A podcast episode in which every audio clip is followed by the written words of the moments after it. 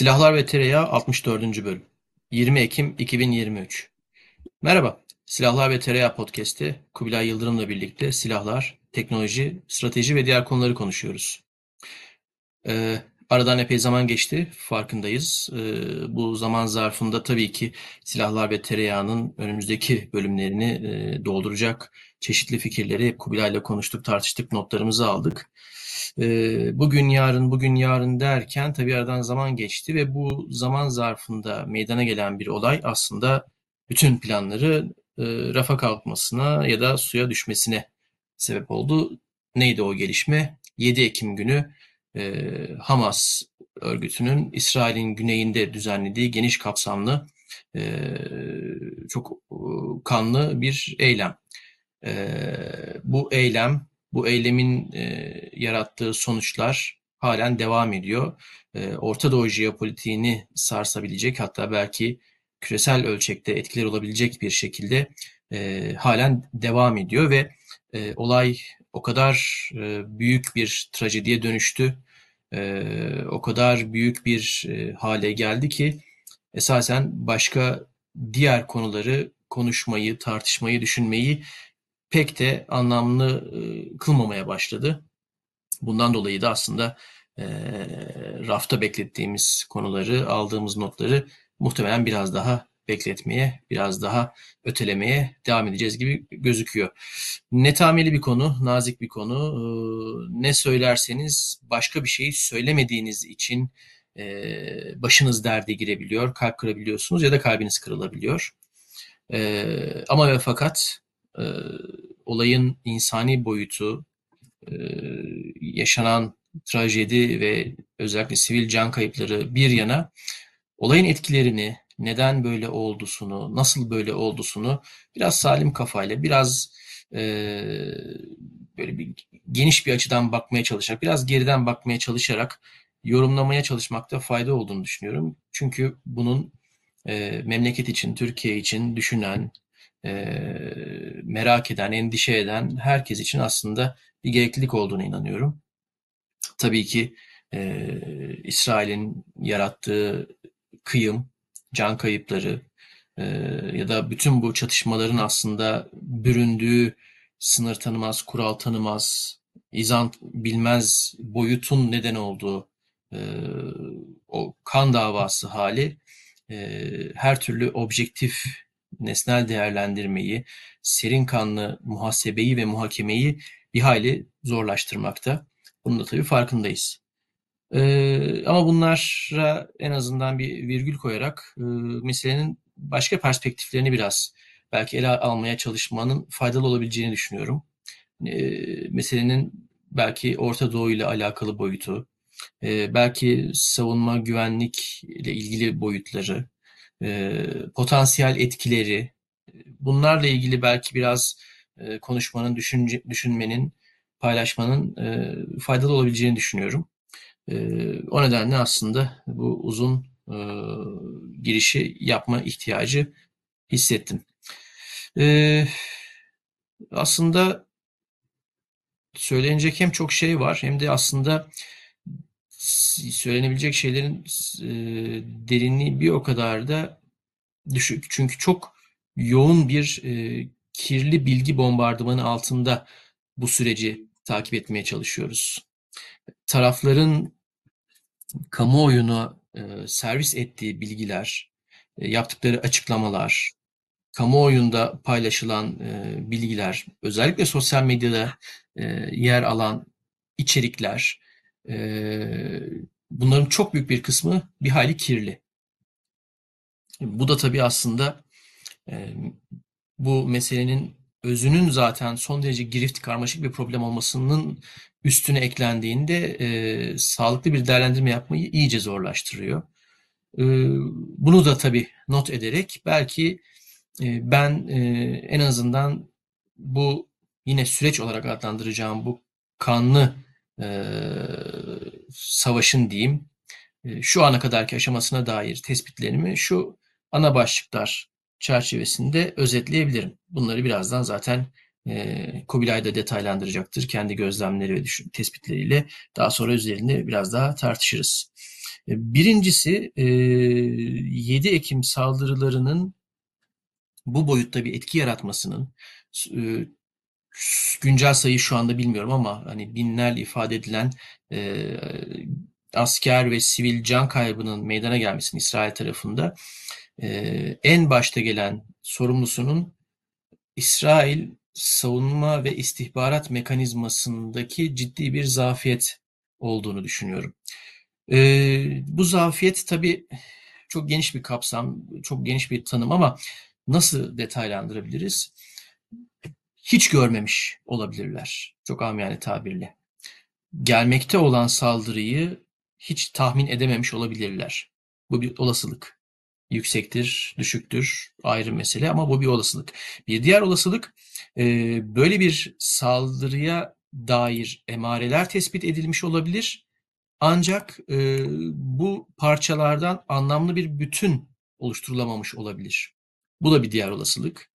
Veyahut e, en azından İsrail'in istihbarat mekanizması e, ciddi bir saldırıya dair emare almış olabilir. Başka bir servisten, başka bir ülkeden e, duyum, bilgi almış olabilir ve bunu karar alıcılara, hükümete, işte ilgili organlara bildirmiş olabilir. Ancak onlar farklı sebeplerle e, karar almakta ya da tedbir almakta geç kalmış olabilirler. Bu da bir diğer olasılık.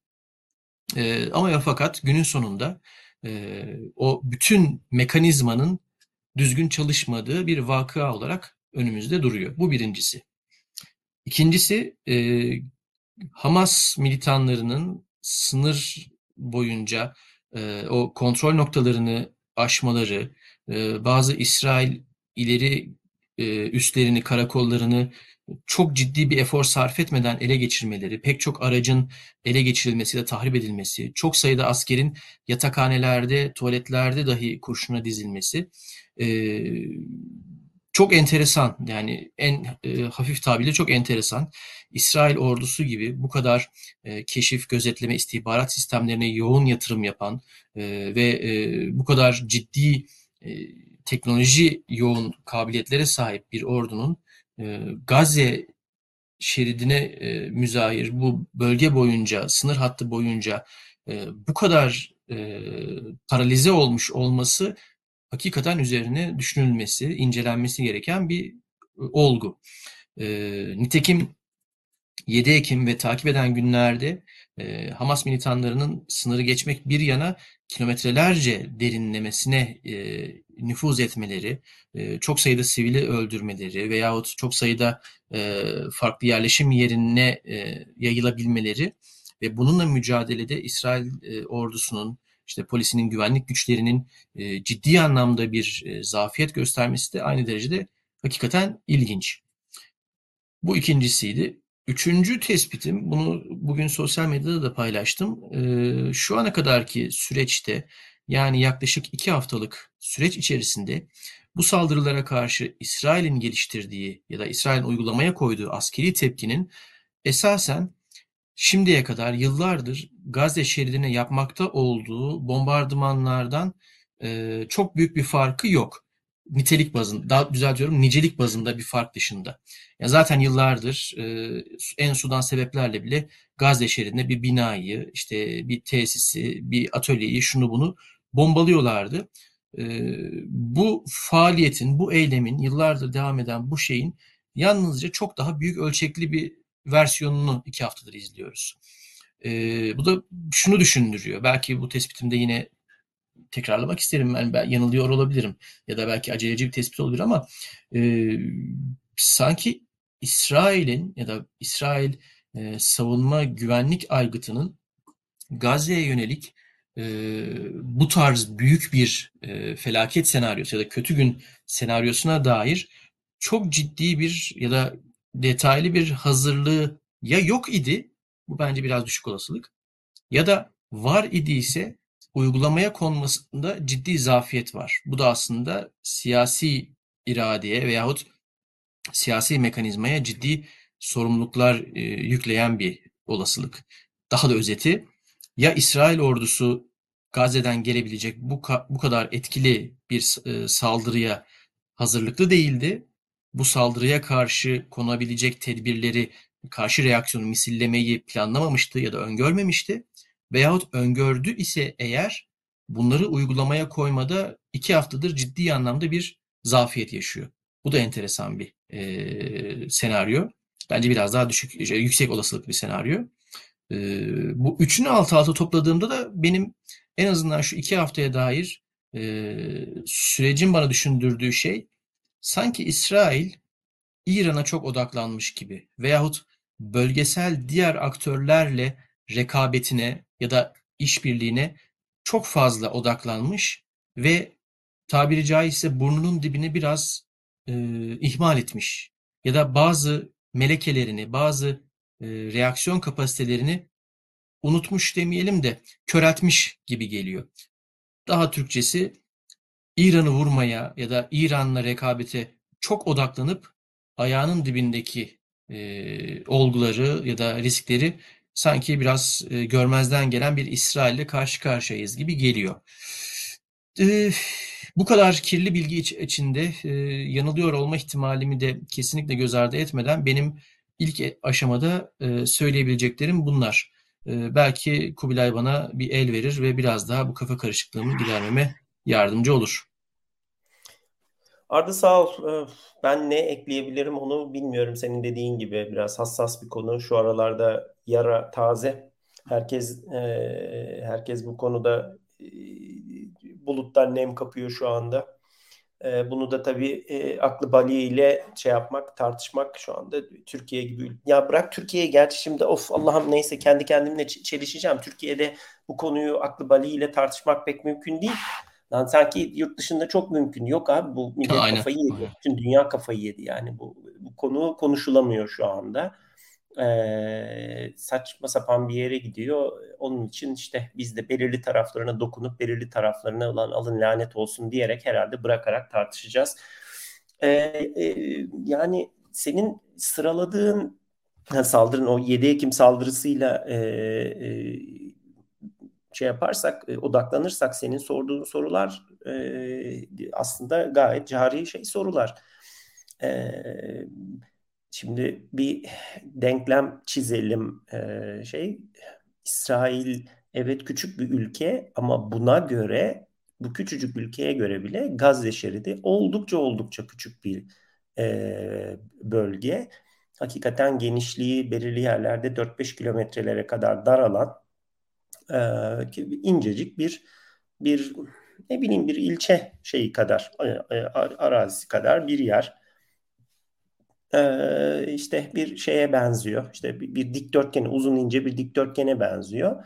E, Akdeniz, Doğu Akdeniz kıyısınca yayılmış. E, işte ortalama 5 belirli yerlerde 7-8 kilometre derinliğe kadar falan bir tatil kenti, tatil köyü bunun da aslında birkaç şeyi var. Dışarıya açılımı var. İşte kuzeyde İsrail'e bağlandığı e, Erez kapısı var. Güneyde işte Mısır'a e, bağlandığı Refah e, kapısı var ve bunun arasında işte buralardan da az çok beslendiği için e, kuzeyde ve güneyde nüfus yoğunluğunun fazlaca olduğu e, falan bir yer. Bir de işte denize kıyısı var. E, girişleri çıkışları oldukça kontrollü. E, evet İsrail'in içerisinde e, görece hani yakınında büyük büyük denilebilecek işte şeyler var, yani ilçeler var, şehirler var, Aşkelon'a vesaireye falan yakın. Ee, ama e, Mısır tarafında yakınında çok da fazla öyle büyük bir yer yok. Zaten hakikaten e, Sina Yarımadası'na e, bakıyor. Onun altı e, sert bir yer gerçekten. Ve aslında hani deniz kenarı tarafı ve yerleşimlerin olduğu bölümlerde Mısır'ın biraz daha güvenlik hakimiyeti var ama Sina'da pek öyle Mısır devletinin çok da bir varlığı o kadar da yok. E, işte bunu IŞİD'in vesairenin zamanında yaptığı saldırılarda gördük. Bayağı e, e, ilginç bir yer orası. E, hani girişi çıkışı işte güneyde Refah, kuzeyde e, Erez kapısından Erez'den işte Gazze'nin içerisinden gidip gelen arada bir çıkabilirse eğer e, işte çalışmaya bilmem neye ıvır zıvıra falan gidip gelen ya da İsrail içerisinden Gazze'ye e, ulaşmaya çalışan çünkü o bölgedeki tek havaalanı e, şey Ben Gurion Tel Aviv'deki o, o insanların girip çıktığı bir yer refah kapısından da Mısır'ın çok Mısır'ın ve tabii şeyle de İsrail'in de denetimiyle çok çok denetimli bir şekilde, çok kontrollü bir şekilde yani tüketim malzemeleri, besin, gıda, işte şey tayın bir şeyler giriyor, çıkıyor işte şey sayılı. İnşaat malzemesi sayılı, altyapı malzemesi sayılı. Zaten sürekli biraz önce senin söylediğin gibi İsrail arada bir vurup vurup bir birkaç binayı yıkıyor. Onu işte becerebilirlerse bir yerden sonra hafriyatını alıp bir taraflara atıp yerine bir şey koyabiliyorlarsa koyuyorlar. Burası böyle garip bir yer. Gazze kimsenin istemediği bir yer. İsrail'in de aslında istemediği bir yer. Ya da en azından biz bunu böyle biliyoruz. Mısır'ın da istemediği bir yer. Arada derede. İşte 48'deki İsrail ve Filistin devleti kurulumu e, kabulünde e, Filistin'e bırakılmış çok daha büyük bir alandan geriye çekile çekile adeta işte o şeyin konsantrasyonu haline gelmiş daracık bir alan. E, ve yani içerisinde 2 milyon civarında insanın yaşadığı söyleniyor. Herhalde öyledir oldukça yani dünya üzerindeki gerçekten en sıkışık tepişik yerlerden biri. E, şeyleri de çünkü bütün bütün alanın üzerinde de yerleşim yok. E, dolayısıyla yani büyük, büyük bir mağduriyetin içerisinde yaşayan şey insanlar e, bu bölgede. Ben bunu niye anlattım bu girizgahı? Herhalde şeyleri biz tabii izlemiyoruz televizyonları vesaireleri ama herhalde e, Türk televizyonlarında e, işte o LCD panellerin önünde haritayla bir elde oklavayla sanıyorum bu şimdiye kadar geçtiğimiz bir haftadan uzun süre içerisinde hiç anlatılmadıysa 200 kez anlatılmıştır herhalde. Bu şeyler tarif edilmiştir. ben senin sorularına gelmeye çalışıyorum. O şeyin fikir yürütme sorularına tekrar gelmeye çalışıyorum. Bu iş nasıl oldu? Yani 7 Ekim nasıl oldu ile başlamak istiyorum. Ee, senin sorduğun soruların aynılarını ben de soruyorum. Bu kadar küçük bir alanda, e, bu kadar kontrollü bir alanda e, bu iş nasıl başarılabildi? E, yani senin sorularına bir cevap vermek maksadıyla değil ama anlaşıldığı kadarıyla e, yani, taktik olarak e, böyle bir şeyi beklemiyorlarmış. Böyle bir şeyi beklemedikleri anlaşılıyor. Çünkü e, özellikle şey tarafında e, Reim tarafındaki bu e, askeri şeyler, Reim garnizonunun çevresindeki o e, taburlar vesaire falan dımdızlak yakalandı hakikaten e, şeyler. E, koca koca işte e, mekanize e, taburlar var orada ama şey yok kimse yok içerisinde. Kimse yok derken var yani bir, bir miktar çok az sayıda nöbetçi bırakmışlar ve anladığım kadarıyla hakikaten e, Kipur'u kutlamaya e, evlerine dönmüşler askerler gibi duruyor. E, biraz sahipsiz kalmış o, o bölgeler. E, bununla birlikte e, bu sefer biraz farklı bir taktik izlemiş e, gibi duruyor Hamas. Bu da nedir? Ya birincisi çok e, büyük bir gizlilik içerisinde planladıkları anlaşılıyor. Buradan e, şeyin bile e, Hamas'ın lider kademesinin dahi siyasi tarafının ee, bu bir parti bu arada sandıktan çıktı falan. 2006 yılındaydı galiba. 2006 yılındaki seçimlerde. 2004'te miydi ya? 2004'teki seçimlerde şeyde Gazze'de. galiba. Şimdi ben de ama 4 diye hatırlıyorum. Ha, seçildiler. Şey, e, yani daha doğrusu çoğunluk e, oyu aldılar. E, onun siyasi tarafının haberinin bile olmadığı anlaşılıyor eğer bizi dezenforme etmedilerse. Ee, ve yani şeyde benim gördüğüm bazı e, tartışmalarda, Türkçe tartışmalarda gerek işte YouTube'dur, şudur budur ya da televizyonlarda ya da yazılı tartışmalarda biraz şey abartılıyor. İşte öyle bir kırılma oldu ki İsrail işte bir, bir, bir ordusu var artık Filistin'in falan hani şey yani hem de gelişmiş bir ordusu var yahut da e, artık çok gelişmiş silahlara sahip olduklarını İsrail çok acı bir şekilde anladı falan gibi yorumlar var. Hayır bu iş böyle yapılmış bir iş değil. Bu son derece e, basit silahlarla evet. daha öncekinden evet. hiçbir farkı olmayan belki de ufak tefek detaylar vardır muhakkak ama e, belirli sayıda işte o roketlerden çok sayıda üretilebilen e, roketlerle işte o motorlu paraglide'larla vesairelerle falan da ne bileyim işte küçük botlarla motorlu balıkçılık için kullanılan e, kıçtan takmalı küçük botlarla e, işte o Zikkim tarafına falan sızmaya çalıştılar gibi görünüyor.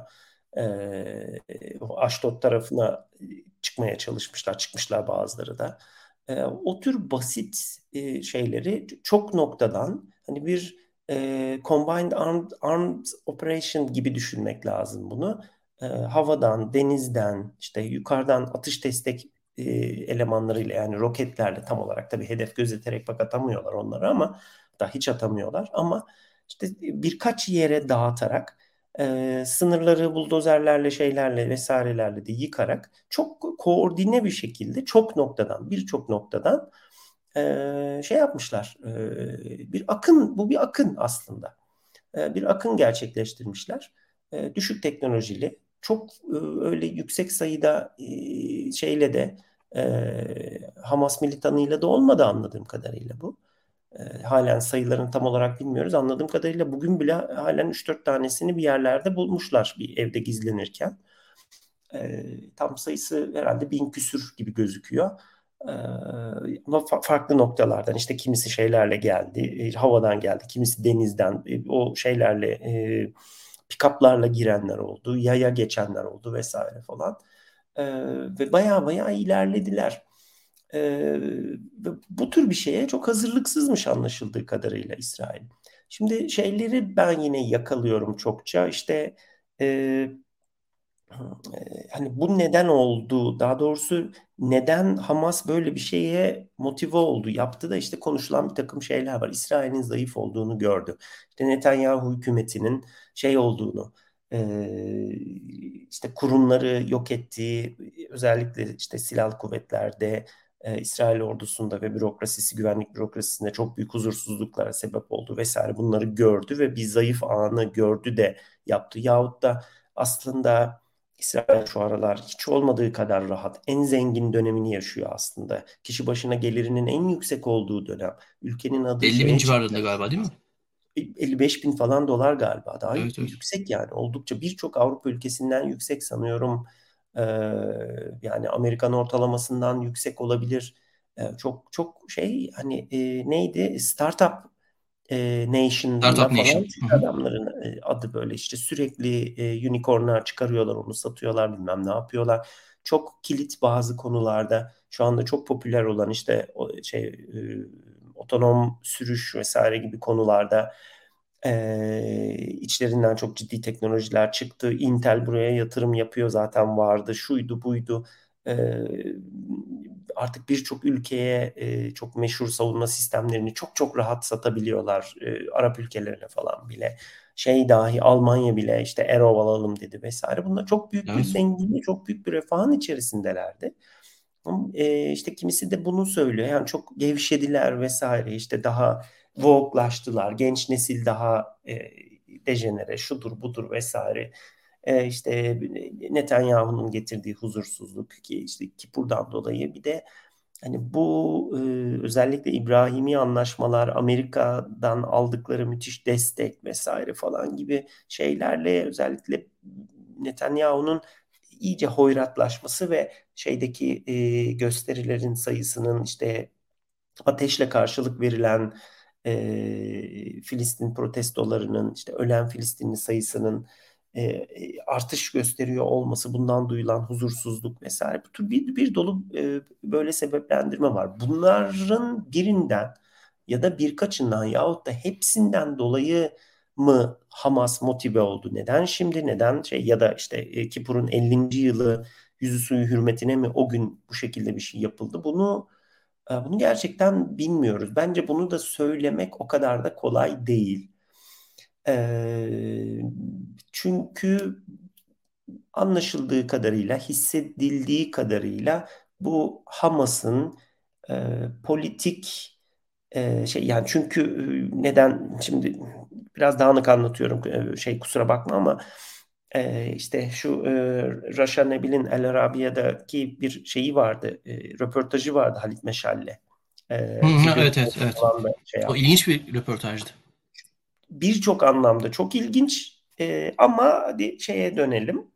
E, bizim Mehmet Akif Ersoy'un e, şeyle yaptığı, ah kim ne yapmıştı şeyi röportajı unuttum şimdi adamın ismini. E, yine işte bu buradaki Hamas siyasilerinden biriyle e, temsilcilerinden biriyle yaptı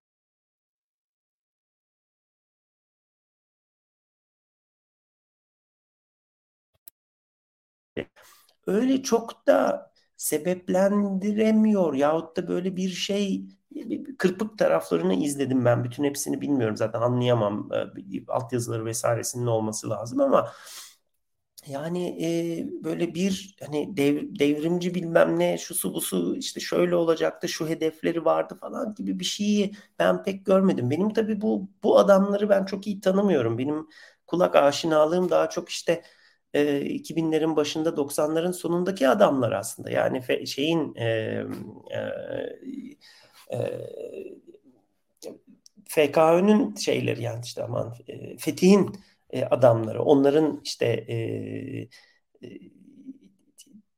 siyasi ve askeri e, konuşkan adamlarına ve onların diskuruna ben alışkınım. Bu, bu ekip benim için çok yabancı bilmiyorum. Hiç onun için her zaman böyle mi konuşurlar vesaire bunu bilemiyorum.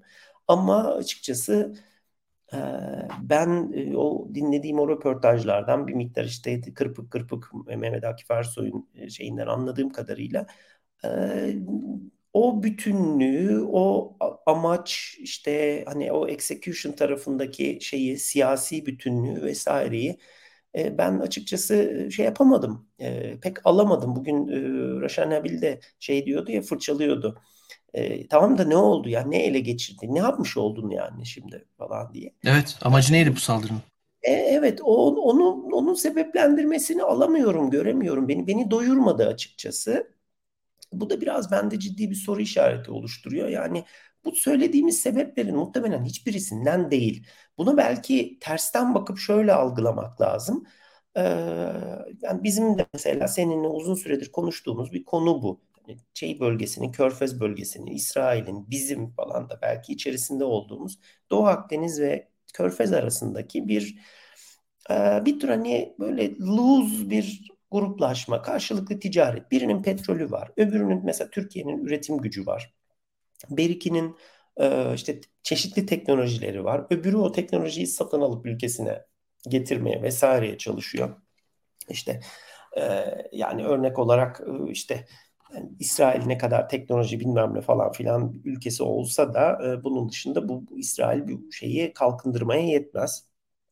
Ama bir taraftan Birleşik Arap Emirlikleri de yine bir tür e, tam olarak olmasa da Singapur vari yahut da bir e, yine İsrail vari bir e, girişim ülkesi olmaya, bir yüksek teknoloji ülkesi olmaya çalışıyor. İşte kaç senedir konuştuğumuz örnek Abu Dhabi'de e, NYU'nun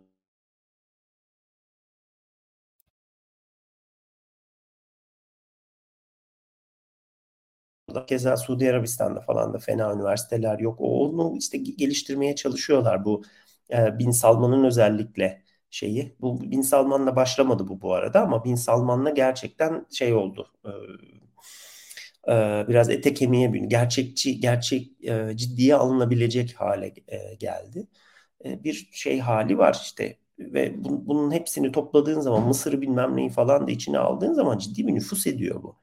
Ee, ve en önemlisi kendi enerjisi var bölge. Yani aslında çok ciddi bir e, üretim de yapsa, şey de yapsa, o enerjinin bir kısmını kendi içinde de tüketse yok ona ondan çok daha fazla e, enerji ihracatçısı olabilecek falan bir bölge burası. E, bu da işte para falan da getiriyor tabii. E, ve bu enteresan olabilecek, garip ve en önemlisi İran'a karşı da bir şey sağlayabilecek. E, herkesin birbirine e, ihtiyacı olduğu bir şeyde e, bölgede bir ekonomik sistemde e, huzursuzluklar ister istemez tabii bir, bir miktarda e, törpüleniyor, rötuşlanıyor. E, onu da belki amaçlayan bir e, bir oluşum olduğunu konuşuyorduk ve e, aslında e, şu anda görüyoruz ki e, bu oluşumun e, daha pozitif yönde giden e, temayülü, gidişatı bu saldırıyla biraz şey olmuş oldu, e, inkıtağa uğramış oldu. Bunun dışında belki büyük, sansasyonel, teröristvari, hakikaten terörist var derken işin, işin içerisinde terörü barındıran bir saldırı biçiminin bu kadar al gözüne sokuyorum şeklinde yapılmasının farklı sebepleri bir yana bu işin belki de ilk planlanandan çok daha etkili, başarılı olabilmesini sanıyorum sağlayan şey de işte insanlar onun için yakıştırıyorlar muhtemelen. Ee, artık e, Hamas'ın da çok teknolojik silahları var. Hayır yani çok e, beklenenin çok ötesinde bir yere ulaştı.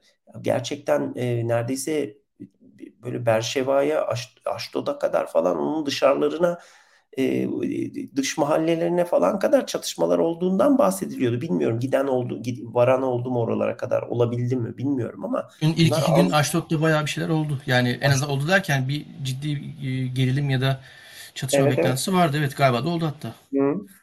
Yani Aşdod bayağı şey oldu. Ee, herhalde o sıcaklığı hissetti.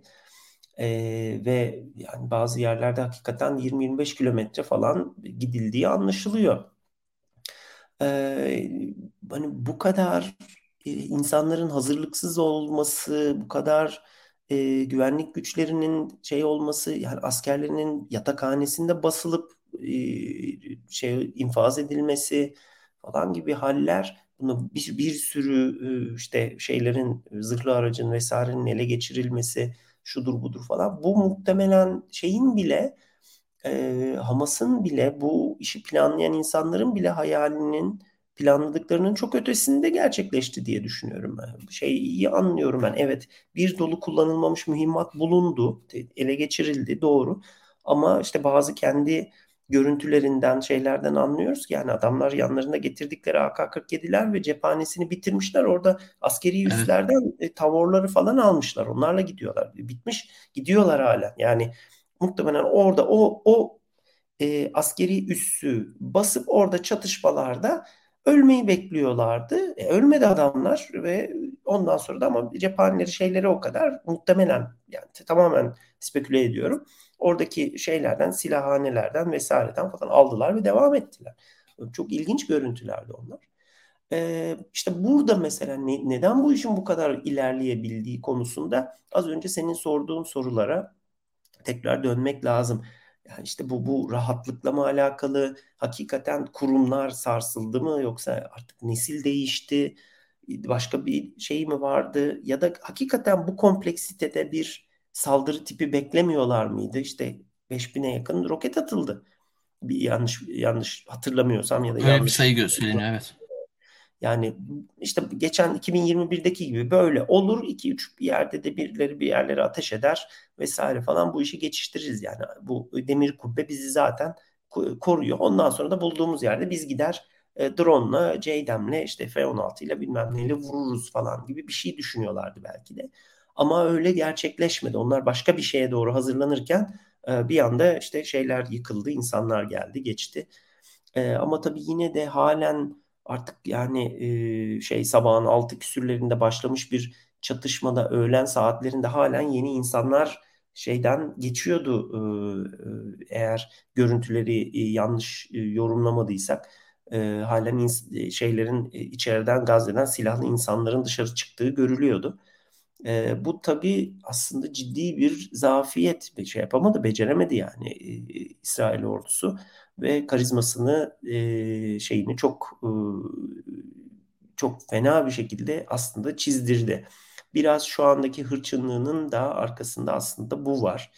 E, yani e, bunun yanında bir de tabii şu derdi var. E, yani işte Benjamin, ben, e, Benjamin diyorum, ben, e, yani Bünyamin işte, e, Benjamin Netanyahu aslında oldukça muhafazakar, daha sert tarafı temsil eden ve kesinlikle iki devletli çözümü artık ben kapattım artık o defteri diye bakan şeyin İsrail'in Filistin'e karşı tas tamam üstünlüğünü yani çok açık üstünlüğünü e, savunan ve buna göre davranan bir politikacı ve bununla da sonuç aldığı kaçıncı defadır seçiliyor üzerindeki bütün e, yolsuzluk soruşturmalarına vesairelere falan karşı da seçilmeye de devam ediyor. İnsanlar aslında bir miktarda onun sağladığı bir bu güvenlik atmosferinin hiç olmadığı kadar İsrail'in güvenli olduğu. Bunu daha önce de muhtemelen konuşmuştuk. İsrail'de haritalarda, İsrail haritasının bunu daha önce de muhtemelen konuşmuştuk. İsrail'de haritalarda, İsrail haritasında Batı Şeria gayet şeyin içerisinde görünüyor. Ee, İsrail'in içerisinde görünüyor. Öyle ayrı bir listenin tarafı yok. Gazze evet Gazze dışarıda ama Batı Şeria gayet İsrail'in içerisinde. Ee, biz de işte bugün burada yani İsrail dışındaki sanıyorum bütün ülkelerde şeye baktığımız zaman işte haritalara baktığımız zaman böyle bir e, bir fasulye şeklinde işte merkezi o şeyi Çenti Kudüs'ün doğusundan geçen şekilde büyüyecek bir e, şey var. Bir e, Batı Şeria'daki asıl Filistin devleti gövdesi var. O İsrail'de yok. Onu tanımıyor artık İsrail. Zaten işte yerleşimciler, şunlar bunlar vesaire e, bu bunu tamamen e, orayı İsrailleştirmiş e, durumda. Zaten asıl e, dananın kuyruğunun koptuğu yerde burası. Çünkü İsrail'de nüfusu artıyor. Hem e, içeride işte e, insanlar şeyler artıyor hem bu İsrail artık e, şey çeken bir yer haline de gelmeye başladı bu zenginlikle bu şeyle. E, Amerika'da şurada burada yaşayan e, Yahudiler de buraya doğru ufak ufak göç ediyorlar. Bir de insanlar şey yapıyorlar yani iyi kötü parasını pulunu kazanmış, şey yapmış, rahat etmiş falan insanlar hakikaten e, duygusal ve ideolojik olarak da gelip İsrail'e yerleşiyorlar. E, bu e, şeye, bu sıcak şey ülkenin içerisine geliyorlar. Emekliliğe değil, emeklilikten hatta daha önce de e, gelip yerleşen bir sürü yeni insan var. İsrail'de bunlara işte bir yerler bulmaya ve nüfusunu arttırmaya, büyütmeye, şey yapmaya falan çalışıyor. İşte onlar ayrı konular. O da büyük bir mesele e, şeyde. E, işte şu dananın kuyruğunun koptuğu yerin orası olduğunu anlatmak için şey yaptım. Bu yerleşimciler meselesi çok büyük bir mesele. Ve e, işte İsrail halkı da bir süredir, e, uzun bir süredir e, Benjamin Netanyahu'nun merkezinde olduğu hükümetlerin verdiği bu güvenlik hissi bir, ikincisi de bu müreffehlik, gelişim yani ülkenin işte sürekli gelişiyor, büyüyor ve zenginleşiyor olması e, vaadine e, oy veriyorlardı ve seçip duruyorlar adamı. Şimdi bu da tabii çok büyük bir yara almış oldu. E, onun kendince de hükümetince de bir e, hırçınlığının e, sebeplerinden bir tanesi bu. Bir diğer nokta da aslında az önce söylediğim gibi yani şeyin e, İsrail'de Benjamin Netanyahu hükümetinin ve hükümetlerinin siyasetinin vaat ettiği şeylerden bir tanesi de bu İbrahimi anlaşmalarıydı aslında. Obama döneminde sıkıntılı bir dönem yaşadılar Amerika ile İsrail arasındaki ilişkilerde. Obama ile kişisel olarak da Benjamin Netanyahu'nun ciddi sıkıntıları oldu. Hatırlarsan şeye e, bir bir şeye gittiği zaman e, DC'ye gittiği zaman görüşmedi Obama onunla. Ne zamandı? 2014'te miydi? Doğru, 2014, doğru. E, Obama 2015'te miydi? Evet. Ee, ama e, Netanyahu'yu kongrede konuşturdular. Bir de konuştuktan sonra da ayakta alkışladılar falan oradaki senatörler şunlar bunlar falan. Böyle çok bir, bir şey de söylememişti. Öyle ayakta alkışlanacak. Hani bizim şeyin gittiği zaman e, e, neydi şeyin Yunanistan Başbakanı'nın ismi ya. Ama, evet. işte. Hı? Mitsotakis evet. Mitsotakis işte şey e, o gittiği zaman da ayakta alkışladılar falan ya işte şey um, modaya dönüştü odaya. Öyle öyle yok yani o biz artık şeye dönüştü. Roma e, Roma senatosuna dönüştü Amerikan şey kongresi maalesef onlar. Zor yani e, çok çok fena. Neyse şey e, mesela gitmedi oraya da Obama kabul etmedi vesaire falan filan ama herife inat Obama'ya inat adamı orada konuşturup bir de gözüne sokar gibi e, ayakta da alkışladılar. Fakat daha sonra 2016'da artık Trump'ın seçilmesiyle falan e, onlar çok rahatladılar. Hem bu JCPOA'yı e, darmadağın edebildiler hem e, şey oldu. E, işte Trump'ın çok büyük desteğini aldı e, Benjamin Netanyahu ve bununla da işte bu gücü de arkasına alarak e, İbrahimi anlaşmaları tıkır tıkır gerçekleştirmeye başladı. Hani bir laf var şeyde e, Amerika'da edilir. Eskiden e, İsrail'de hükümeti kaybetmeye yakın olan e, lider, başbakan çat diye hemen bir tane şey yapar. E, Filistin'de barış süreci başlatır ve Amerikalıların ve işte halkın desteğini arar bu şekilde. Eskiden tabii İsrail daha sol bir gelenekten geliyordu.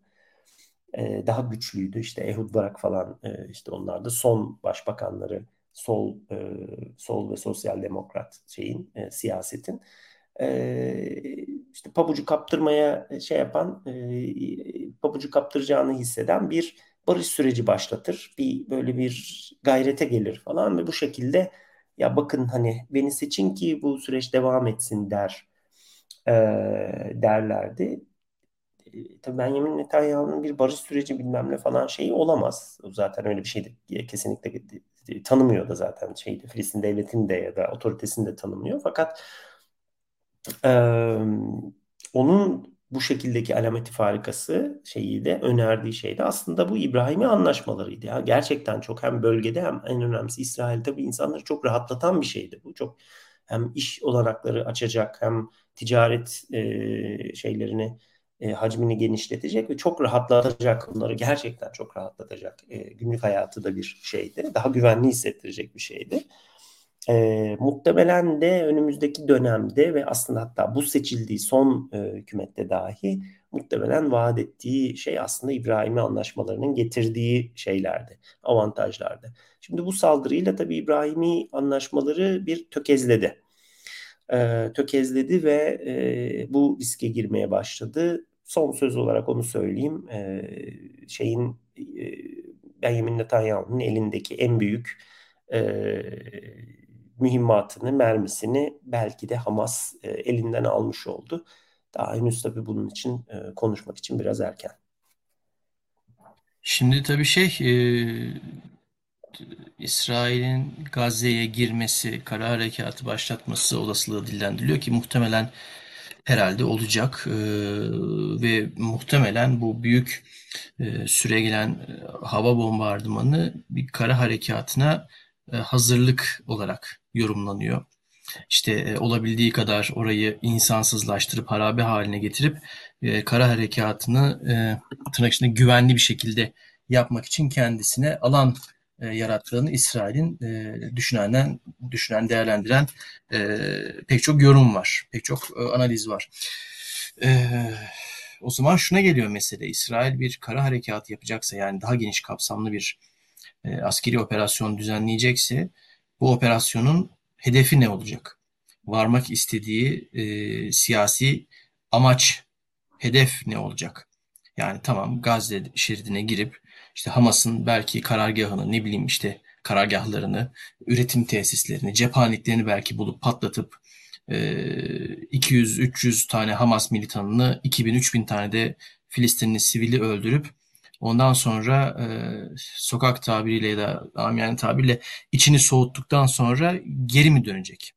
Ya da işte e, Gazze'deki Filistinlileri yine sıkça söylenildiği üzere e, Sina Yarımadası'na doğru çok yakışık almayacak bir tabir ama süpürüp diyeyim oraya itip Gazze'yi Filistinsiz Filistinlisizleştirmeye mi çalışacak? Ee, ya da işte böyle hani generation war mu denir? Ee, asla hmm. bitmeyecek. Ee, böyle nesiller boyu sürecek. Belki düşük yoğunlukta bir savaşa mı dönüştürecek? Hani bunu söylerken aklıma şey geldi. Ee, ben e, Stephen King'in e, Karakule serisinin bir fanatiyimdir. E, bu seride e, Lud isimli bir kent tasvir edilir. E, New York'un paralel evrendeki bir yansıması gibi algılanabilecek bir zamanların çok büyük bir metropolü. İşte bu kenti e, kuşatan bir fraksiyon, silahlı bir grup, bir de kenti savunanlar var. Daha sonra bunlar e, tara- yer değiştiriyor. Yani kuşatanlar şehri ele geçiriyor, diğer taraf şey yapıyor ve e, bu kuşatma hali, bu savaş hali yüzlerce yıl belki sürüyor. Bu süre içerisinde şehir tamamen bir harabeye dönüşüp insansızlaşıyor. E, bir, bir grup insan şehrin içinde kalıyor ve bir yerden sonra neden savaştıklarını da unutuyorlar. Hani bir kuşatma var ama yani kuşatılan da kuşatan da çok umur, umursamıyor. Devamlı e, birbirlerinden birilerini öldürüyorlar falan ve yüzyıllarca böyle devam ediyor. Gazze'nin halini e, görünce aslında e, Lud'u hatırlıyorum biraz. Sanki böyle hani İsrail girmiş olmak için ya da yıkmış olmak için bir şeyler yapacak gibi de geliyor. İsrail'den maalesef bekleyebileceğimiz e, tıynette bir hareket olacaktır. O ayrı mesele. O zaman e, denkleme belki başka şeyleri ekleyerek e, bu çorbayı karıştırmakta fayda var. Ne kadar fayda var o da ayrı mesele. İran.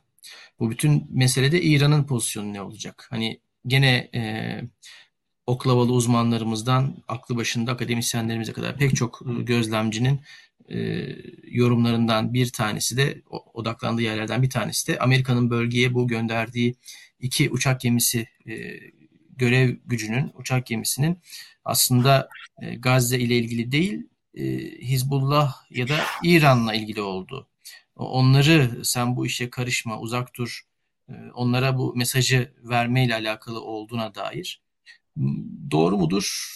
Muhtemelen doğrudur. Yani e, bunu doğru teyit edecek tabii ki ya da yanlışlayacak elimde bir şey yok ama bu açıklamayı ben en azından alıyorum. Yani şeyin İran'ın İran'ı caydırmak üzere bir e, gövde gösterisi, bir mesaj olduğu yönünde e, kuvvetli emareler var. Nitekim e, geçenlerde dün galiba ya da önceki gün e, Rusya Devlet Başkanı Vladimir, Vladimir Putin e, enteresan bir şey söyledi. Hani e, Amerika'ya e, uçak gemilerinin hipersonik füzelerimizin menzili içinde olduğunu söylüyorum. Bu bir uyarı değil bir hatırlatmadır dedi. E, bu da sanki e, Rusya'nın da Amerika'nın bu mesajını almış anlamış olduğuna dair bir emare olabilir. Ant, antiparantez e, şeyden bahsedeyim. E, Rus, Rusya Baş, Devlet Başkanı Putin'in orada kastettiği çok büyük ihtimalle e, Kinjal füzeleri. Rusya'nın Suriye'deki Hmeymim hava üssünde Kinjal füzeleri var. Bunları taşıyacak uçaklar da orada rotasyon usulünde konuşlanıyor. Tupolev 22 bombardıman uçakları ve MiG-31'ler Kinjal füzeleri donatılmış olarak e, rotasyon usulünde e, orada duruyorlar. Dolayısıyla evet yani Türkiye'nin üstünden aşmasına falan gerek yok. ihtiyacı yok. E, Hmeymim'den kalkan uçaklar teorik olarak Amerikan e, uçak gemilerini e, vurabilecek menzildeler. E, tabii bu böyle bir senaryoyu e, tartışacağımız ya da böyle bir senaryonun gerçekleşmesi durumunu konuşacağımız bir bölüm çekmeyiz umarım. Neyse e, İran'a geri dönecek olursak burada tabii İran deyince ve bölge deyince e, aslında denkleme başka şeyler de giriyor. Suudi Arabistan, Çin. E, zira e, bu ülkeler e, bir süredir e, farklı bir rota da seyretmektelerdi. İsrail'in bir yandan Suudi Arabistan'la Birleşik Arap Emirlikleri ile ilişkileri normalleştirmesi, bir hayli ilerletmesi, öte yanda e, Çin'in e, brokerlığında, e, arabuluculuğunda e, Suudi Arabistan ve İran'ın bir böyle yakınlaşmaya, böyle aynı paralele girmesi. Yani bölgede hakikaten bir şeyler böyle bir şekillenir gibi oluyordu. Şimdi her şey berhava oldu. Ee, tekrar gaz ve toz bulutuna geri döndü gibi gözüküyor. Ee, İsrail'in olası bir harekatının, savaşının e, bu anlamda Çin'in de çok fazla işine gelmeyebileceği muhtemel, muhtemeldir. Bu konuda e, sevgili Serhat Erkmen hocanın çok yeni yayınlanmış bir makalesi var. Aslında onu da linkini bölümün altında paylaşırız. Ee, yani bölgesel çatışmanın bu çatışmanın ya da e, İsrail'in kara harekatının kontrolden çıkmasının İran'ın da ve Çin'in de işine gelmeyebileceğine dair e, oldukça tutarlı argümanları var Serhat Hoca'nın. Ama ve fakat e, makalesinin sonunda şöyle biraz da rahatsız edici bir senaryoyu da dile getiriyor e, işler kontrolden çıkarsa Hamas 7 Ekim saldırılarında sergilemiş olduğu yetkinliğin misliyle fazlasını bu olası, olası kara harekatında sergileyip İsrail'i bir e, çıkmaza, bir bataklığa sokarsa İsrail bu köşeye sıkışmışlık ve bu sonuçsuzluk durumunda e, meseleyi farklı bir tarafa e, yönlendirmek çatışmanın ya da sürecin gidişatını e, farklı bir tarafa yönlendirmek için e, bir bahaneyle belki nükleer tesislerin e, faaliyete geçmesi ya da nükleer silah bahanesiyle İran acaba vurur mu? Bunu bir bölgesel savaşa dönüştürür mü? Söylemesi dahi ya da düşünmesi dahi rahatsız edici olan bu senaryo ne yazık ki olasılıklar çemberi içerisinde. Bu kadar karman çorman ve can sıkıcı e, çorbanın dibini şöyle belki ekmekle sıyırmak mümkün. E, sanki İsrail'de bir kendi kontrolünde olmayan inisiyatifi e, kaybettiği e, bir süreçte olayları tekrar e, kendi kontrolü altına almaya çalışıyor gibi. Kara harekatının eğer başlarsa gidişatı bu inisiyatifi ne kadar alabildiğinin bir testi olacak gibi gözüküyor. En son şunu söyleyeyim, sonra son sözler için sana bırakacağım. 7 Ekim saldırılarıyla bir kez daha görüldü ki devlet dışı silahlı aktörler artık uluslararası sistemin ana aktörleri. Devlet dışı silahlı aktörler 20. yüzyılda Soğuk Savaş döneminde genellikle devletlerin e, kullandıkları maşalar ya da vekillerdi. İşte vekalet savaşları kavramının e, çıkışında gördüğümüz üzere devlet dışı aktörler çoğunlukla bağımsız aktörler değildi. E, ancak bu saldırıyla belki bir kez daha gördük ki e, devlet dışı aktörler kendi e, kapasiteleri olan, kendi kararları, inisiyatifleri olan devletlerle, devlet aktörleriyle e, kimi zaman eşdeğer etkilere sahip ya da onların e, politikalarını, kararlarını, düşüncelerini ciddi anlamda şekillendirebilecek, farklı devletlerle farklı düzlemlerde ve farklı motivasyonlarda ilişkiler geliştirip bunları yönetebilecek ama bağımsız aktörler olarak aslında belki yavaş yavaş değerlendirilmesi gereken e, unsurlar. E, uluslararası ilişkiler literatüründe sıklıkla devlet yani, uluslararası ilişkiler literatürünün önemli bir kısmında devlet dışı aktörler e, çoğu zaman bağımsız aktörler olarak ele alınmıyor. Veya e, pek çok analistin, yorumcunun genel temayülü devlet dışı aktörleri, silahlı aktörleri e, devletlerin birer uzantısı, birer maşası ve sadece bu şekilde e, algılama e, ile sınırlı oluyor. E, galiba bu 7 Ekim saldırıları bunun pek böyle e, olmadığının hatırlatıcısı oldu. E, bu da aslında bence sürecin nereye gideceğine dair enteresan bir şey. Son olarak şunu da söylemeden geçemeyeceğim. Bir süredir e, bunu kendi kendime düşünüp kendi kendime gülüyorum.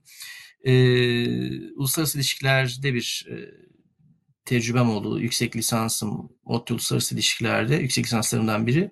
E, ve e, tezi yazarken işte tam o sırada Rusya-Ukrayna Savaşı başlamıştı ve zaten öncesinde Covid-19 ile başlayan bir süreçte uluslararası ilişkilerdeki pek çok dinamiğin, pek çok teorinin yavaş yavaş içinin boşaldığına e, tanık olmaktaydık. En azından benim değerlendirmem o yöndeydi. Rusya-Ukrayna savaşı bunun ivmesini arttırdı ve en son bu gelişmelerle birlikte realizm dışında e, pek geçer akçenin kalmadığı, e, pek çok uluslararası ilişkiler kavramının, konseptinin, teorisinin böyle e, buhar olup uçtuğu ya da e, içinin e, boşaldığı bir sürece tanık oluyoruz. Doktora da iki kez, iki kez red almış olmanın belki getirdiği bir kedi uzanamadığı ciğere mundar dermiş ruh hali de belki bende olabilir ama yani, uluslararası ilişkiler ekseninden devam etmediğime biraz memnun olduğum zamanlar bunlar. Çünkü e, uluslararası ilişkilere dair pek çok teori aslında e, bu patlayan bombalarla, silahlarla, bu kıyımla birlikte pencereden uçup gitti. Yalnızca ve yalnızca e, devletlerin hayatta kalma e, içgüdüleri, o ilkel dürtüler e, ve o işte kurtun dişine kan değmesi misali e, savaşın artık e, ve güvenliğin e, her şeyi şekillendirdiği bir ortamda çok da anlamlı gelmemeye başladı. Bunu da kişisel bir not olarak eklemeden geçemeyeceğim. Evet şeye e, yani buradaki asıl kilit e, iki konuya yine sen değinmiş oldun. Bunlardan bir tanesi İsrail'in e, kendini ve olayı ve tepkisini kontrol altına almakta zorlanması, çok zorlanması. Muhtemelen halen o şey içerisinde, o hal içerisinde. E, artık bir devlet gibi davranmaktansa ee, işte bu şeyde e, nasıl yani Haganaymış gibi e, şeyler söylemeye başladı devlet görevlileri. Bunlar resmi açıklamalar ve sözleri senettir bunların. Normalde bu tür şeyleri kimseye söyletmezler. Ama işte bu sefer yani genelde olduğu gibi İsrail'e o konuda açık çeki verdiler. Bu söylenmeyecek şeyler, yapılmayacak şeyler ama bunlar söyleniyor. Bu konudaki işte asıl gözlerin döndüğü yer e, aslında haklı olarak muhtemelen döndüğü yer İran. Senin söylediğin gibi ve İsrail'in kendini bu yani çok ağır bir şeyle karşılaştılar. O bir gerçek ama e, adeta bir devlet gibi davranamaması hali, e, kendini kontrol edememesi, intikam diye e, işte bağırması vesaire yani tabii normaldir vesaire falan ama şey, e, biraz bu artık e, şeyi geçmiş durumda. E, devletler politikasının tavır e, e, setini geçmiş durumda. E, bundan dolayı da e, tabii ki bölgeye bir Amerikan ya ortamı kontrol edebilmek için bir Amerikan görev gücünün gitmesi, uçak gemisi görev gücünün gitmesi çok normal. Fakat sonradan ikinci bir tane daha yola çıkartıldı. Anladığım kadarıyla Amerikalılar durumun ne kadar kontrolden çıkmaya meyyal olduğunu, havadaki o benzin kokusunu yaptılar ve saçma sapan şeyler yaptılar aslında e, Amerikalıların da en azından bu Biden hükümetinin de bu tür bir krizle baş edebilme kapasitesinin aslında o kadar da yüksek olmadığını e, görmüş olduk. E, ve belki de o anlarda o günlerde e, hakikaten e, Serhat Hoca'nın söylediği gibi bir e, İran'la itiş kakış belki işte roketlerin uçuştuğu vesaire falan bir e, sürecin köşesinden döndük. E, o da çok zor bir e, süreç. Anladığım kadarıyla Türk hükümeti şeyden endişe etti. Yani bu uçak gemileri niye geliyor hayırdır diye haklı olarak yani siz burada ikiniz birlikte İran'ın üzerine mi çullanacaksınız bunu bahane ederek? Yahut da sen yani ben sana koşulsuz destek veririm dedikten sonra iki tane uçak gemisi görev gücü gönderdiğin zaman aslında yürü aslanım mı demiş oluyorsun. Bu, bu mudur? diye belki de e, sorguladı e, hükümet. Haklı, bunların hepsi haklı sorular. E, bir yerden sonra da zaten e, bu desteğin şeyin tonu yavaş yavaş sakin sakin aslında azaltıldı e, Biden hükümeti tarafından. E, gerçi azalmış hali de normal değil. E, ve belki de o günlerde bilmiyoruz bunu. İleride yazılır edilir vesaire birilerinin e, hatıratlarında falan okuruz.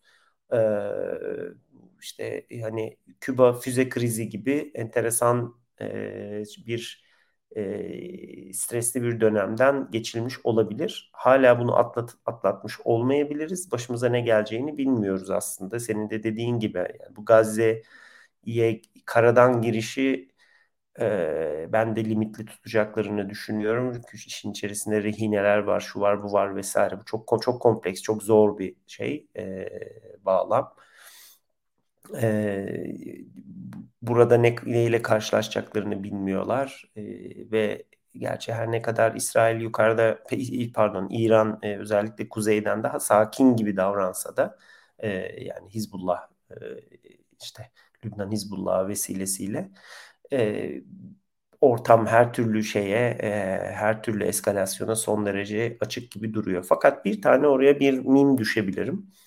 E, yani bu işin e, 7 Ekim'deki saldırının e, motive edicilerinin başında İran vardı ise e, şu anda bu haliyle amacına ulaştı. Bunun sonrasında İran'ın doğrudan gerek kuzeyde e, Lübnan Hizbullah'ı vesilesiyle gerek işte e, Suriye'nin güneyindeki kendi e, şebihaları bilmem neleri şunları bunları vesilesiyle e, İsrail'i kinetik olarak daha fazla taciz edip artık açık savaşa doğru götürmesi e, İsrail'in Sünni Arap dünyasıyla kurmakta olduğu yakın ilişkiyi sabote etme, durdurma, geciktirme e, ya da bunun şartlarını bir kez daha değerlendirmelerini düşünmeye sevk etme e, başarısını e, orada dondurur ve İran'ın böyle bir hamlesiyle tekrar Sünni Arap dünyasını yeniden Amerika ile şeyin arasına e, İsrail'in arasına yeniden iter. Dolayısıyla ben de şeyin e, e, çıkarların limitlerinin sınırının az çok buralardan bir yerlerden geçtiğini düşünüyorum. Deyip işte bu hani bir saat mi konu tam bir saat konuşmuşuz.